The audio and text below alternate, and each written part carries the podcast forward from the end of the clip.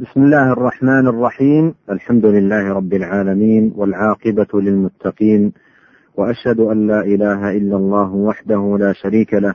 وأشهد أن محمدا عبده ورسوله صلى الله وسلم عليه وعلى آله وصحبه أجمعين. أما بعد السلام عليكم ورحمة الله وبركاته. أيها الإخوة المستمعون ومن أسماء الله الحسنى الشهيد والرقيب.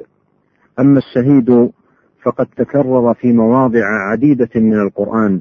قال الله تعالى والله على كل شيء شهيد وقال تعالى وكفى بالله شهيدا وأما الرقيب فقد ورد في ثلاثة مواطن قرن معه في أحدها اسمه الشهيد قال تعالى إن الله كان عليكم رقيبا وقال تعالى وكان الله على كل شيء رقيبا وقال تعالى وكنت عليهم شهيدا ما دمت فيهم فلما توفيتني كنت أنت الرقيب عليهم وأنت على كل شيء شهيد.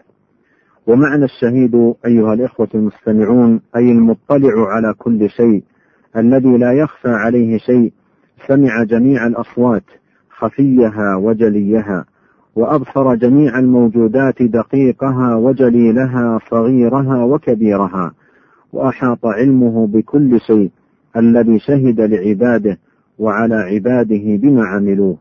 ومعنى الرقيب أي المطلع على ما أكنته الصدور القائم على كل نفس بما كسبت الذي حفظ المخلوقات وأجراها على أحسن نظام وأكمل تدبير. رقيب للمبصرات ببصره الذي لا يغيب عنه شيء ورقيب للمسموعات بسمعه الذي وسع كل شيء رقيب على جميع المخلوقات بعلمه المحيط بكل شيء. ومن يتأمل أيها الإخوة المستمعون مدلول هذين الاسمين يجد بينهما شيء من التقارب. ولهذا قال الشيخ عبد الرحمن بن سعدي رحمه الله الرقيب والشهيد مترادفان. وكلاهما يدل على إحاطة سمع الله بالمسموعات وبصره بالمبصرات وعلمه بجميع المعلومات الجلية والخفية.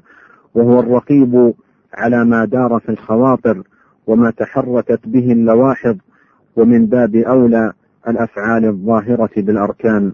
قال تعالى إن الله كان عليكم رقيبا. وقال تعالى والله على كل شيء شهيد. ولهذا كانت المراقبة التي هي من أعلى أعمال القلوب هي التعبد لله باسمه الرقيب الشهيد.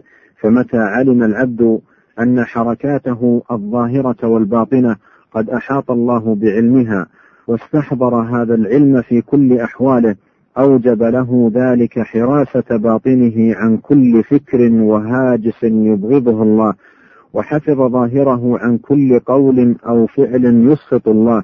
وتعبد بمقام الإحسان فعبد الله كأنه يراه فإن لم يكن يراه فإنه يراه.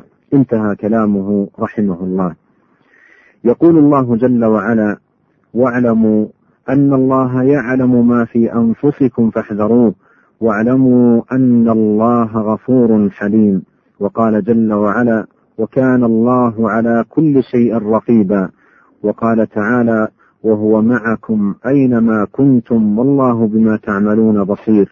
وقال تعالى ألم يعلم بأن الله يرى؟ وقال تعالى واصبر لحكم ربك فإنك بأعيننا. وقال تعالى يعلم خائنة الأعين وما تخفي الصدور. والآيات في هذا المعنى كثيرة. وفي حديث جبريل عليه السلام أنه سأل النبي صلى الله عليه وسلم عن الإحسان. فقال له أن تعبد الله كأنك تراه فإن لم تكن تراه فإنه يراك. أيها الإخوة المستمعون فتأملوا هذه النصوص وما في معناها يحرك في العبد مراقبة الله عز وجل في كل أعماله وجميع أحواله. إذ المراقبة ثمرة من ثمار علم العبد بأن الله سبحانه رقيب عليه ناظر إليه سامع لقوله مطلع على عمله في كل وقت وكل لحظة وكل نفس وكل طرفة عين. والمراقبة معاشر المستمعين منزلة علية من منازل السائرين إلى الله والدار الآخرة وحقيقتها دوام علم العبد وتيقنه باطلاع الحق سبحانه وتعالى على ظاهره وباطنه فاستدامته لهذا العلم واليقين هي المراقبة وهي مراقبة لله عند أمره ليفعله العبد على أحسن حال ومراقبة له عند نهيه ليجتنبه العبد وليحذر من الوقوع فيه كما قال الشاعر إذا خلوت الدهر يوما فلا تقل خلوت ولكن قل علي رقيب. وهذه المراقبة تحتاج من العبد إلى حضور القلب واجتناب الغفلة ودوام الذكر وهذا يثمر سرور القلب وانشراح الصدر وقرة العين بالقرب من الله.